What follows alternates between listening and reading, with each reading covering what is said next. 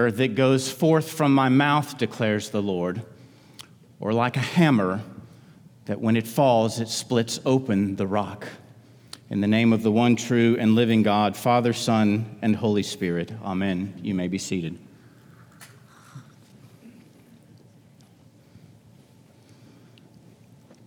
So then, who is this Jesus?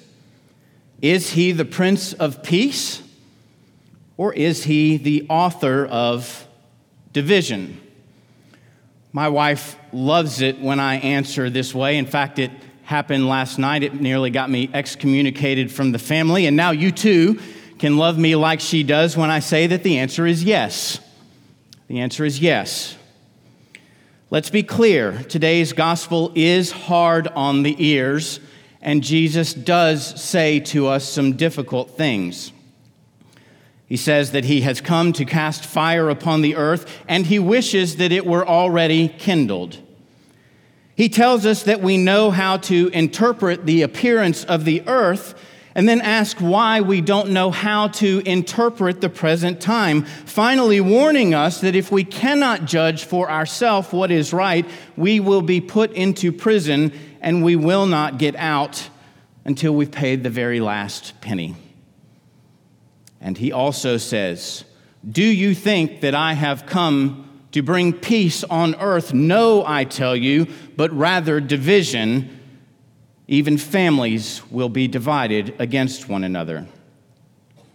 So how do we reconcile all of that with what Jesus also tells us in John's gospel when he says, "Peace I leave with you, my peace I give to you, not as the world gives do I give to you." So I'll start this morning bringing these things together by digging into a very dark spiritual reality of our day. I'll continue, God willing, by shining the light of what Jesus says into this darkness, and then I would like to end by talking about what is required of us as Christians in our day.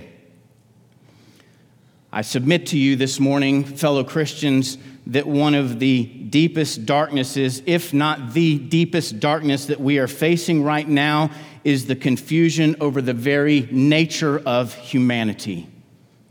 Having already ripped through the sacred fabric of marriage and family, the very hounds of hell have set their sights now on our God-given identity as humans.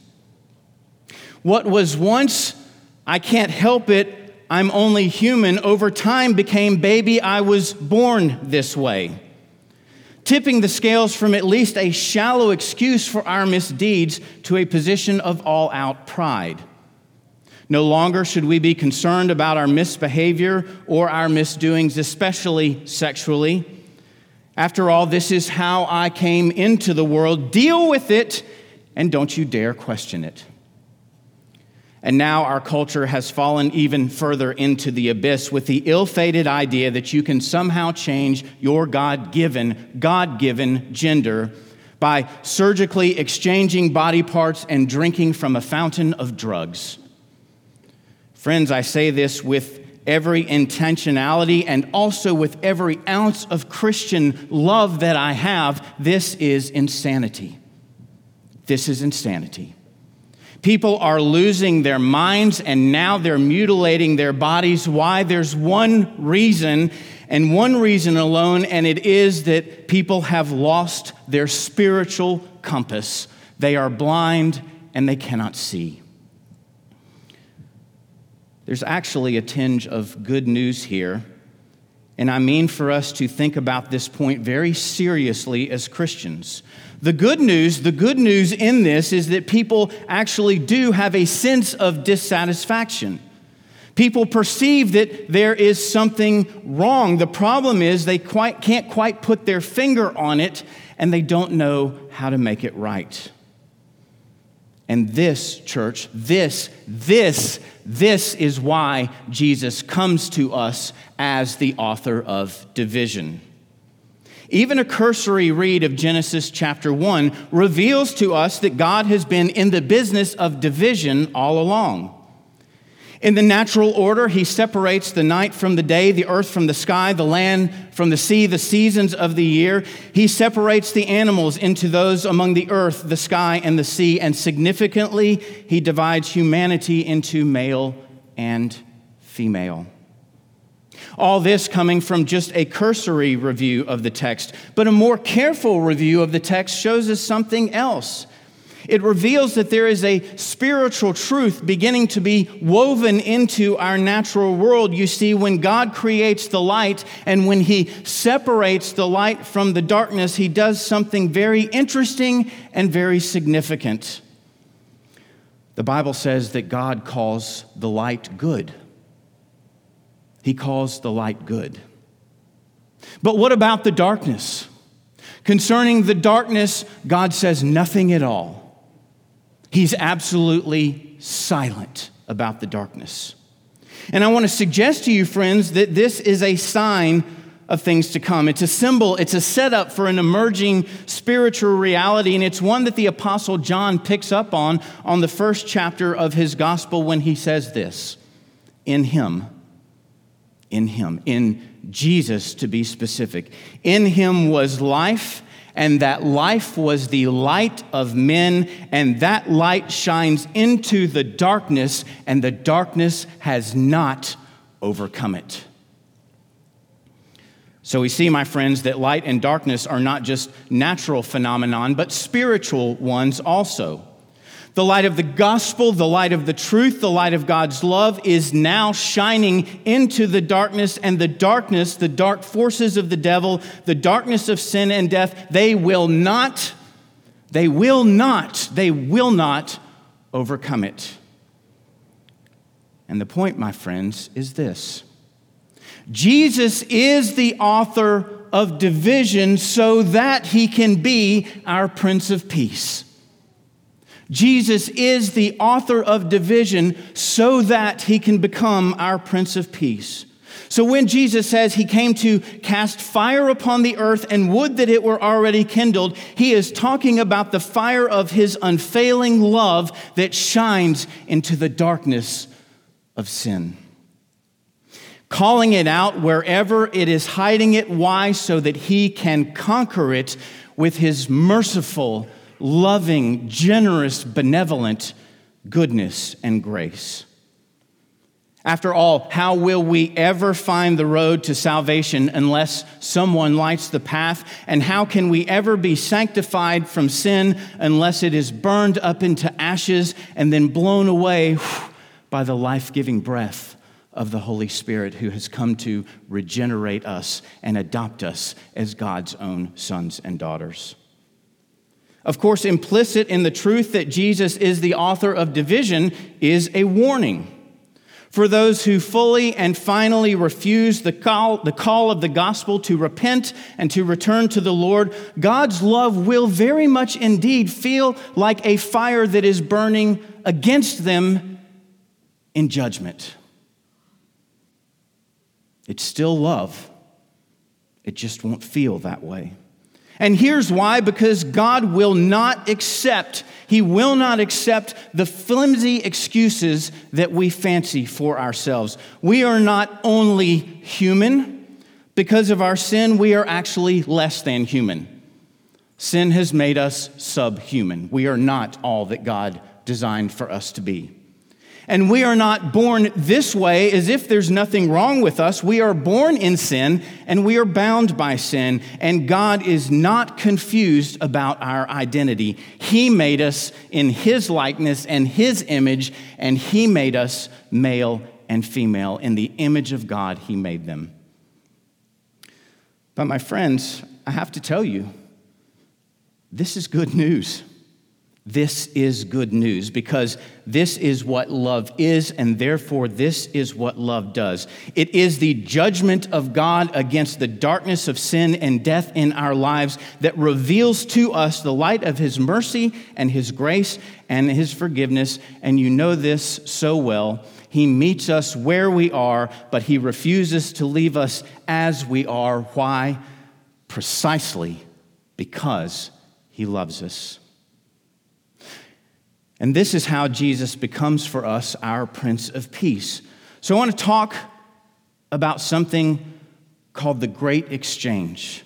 The great exchange that Jesus offers to us, the way that we come out of the darkness of our sin and into the light of his love, and it is called confession. It's called confession. All that we have to do, my friends, is give it to him, and guess what? He already wants to take it from us anyway. Tell him about it. Talk to him about it. And believe you me when I say that, I know. I know from my own personal experience how it can make us feel. It can make us feel embarrassed. It can make us feel ashamed. It can even make us feel angry. But here's the other part of the good news. It doesn't have to. It doesn't have to. And why? Because, again, he already wants to take it from us. I saw a meme even on the way to church this morning that says, religion says to me that if I come to God, he's going to punish me. But relationship says, when I come to God, he's going to love me. When I come to God, he's going to love me. And so any and all of the contortions of our misshapen humanity, whatever they are, whether they are as fundamental as our identity or anything else that might be keeping us from him, the great exchange says, give it to him. Confess it to him. Give him what he already wants to take from us, and in return, he will give you peace. His peace. His own peace. Peace that the prodigal son knew when he came to his father, as he said to himself, I will arise and go to my father, and I will say to him, I have sinned against heaven and against you, and I am no longer worthy to be called your son. When his loving father met him on the road, he said, come, let us celebrate. For this my son was dead, and now he is alive again. He was lost, but now he is found. And they killed the fatted calf, and they had the feast in his honor. My friends, this is the peace that the world cannot give because it does not have it to offer. That peace that lets us know that the fire of God's love is burning for us and not against us. So I ask you in the name of God, for the sake of the gospel and for the freedom of our burdens, is there something you need to give to Jesus this morning?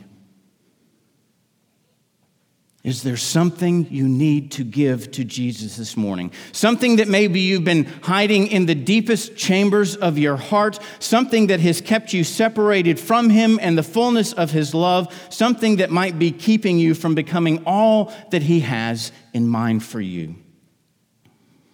You see, when we make our humble confession to Almighty God, not only do we feel the weight of this burden being lifted off of our souls, but the fire of love will then fan into flame for all the world to see. And I want to say this, my friends, in a world that is now so shrouded by such a thick veil of sin that so many are in such darkness that they cannot even see how lost they really are, we, the church, have to go first. We have to be the example so that the world can see an example. Fellow Christians, what I'm saying is that God is calling his church to live with boldness, but equally with transparency, so that this world can see the light of his love shining through us and coming together to fan into flame the spread of the gospel in this world, because this is the only remedy against sin in our world. Nothing else will do, nothing else will work, because it's not designed to. Many of you know this already. Through extended circumstances, I've learned a lot about Alcoholics Anonymous this past year. Through these circumstances, I have understood in a very personal way the depth of what it means to say, hello, my name is, I'm an alcoholic. In the same way, I want to say to you, brothers and sisters in Christ, hello. My name is Chris, and I am a sinner in need of a Savior. Every day I struggle with sin. Every minute I need Jesus, and I need all of you to help me on my journey. And in this very same way, the world needs each and every one of us, all Christians and the whole church, to live this life of radical transparency, open authenticity, true humility, and genuine love. This is how we bring those living in darkness into the light of Jesus' love, by sharing our struggles with one another, but not as though we can figure it out simply among ourselves, but as James says, confessing your sins to one another and praying for one another that you might be healed. Turning to God, giving it to God because He already wants to take it anyway.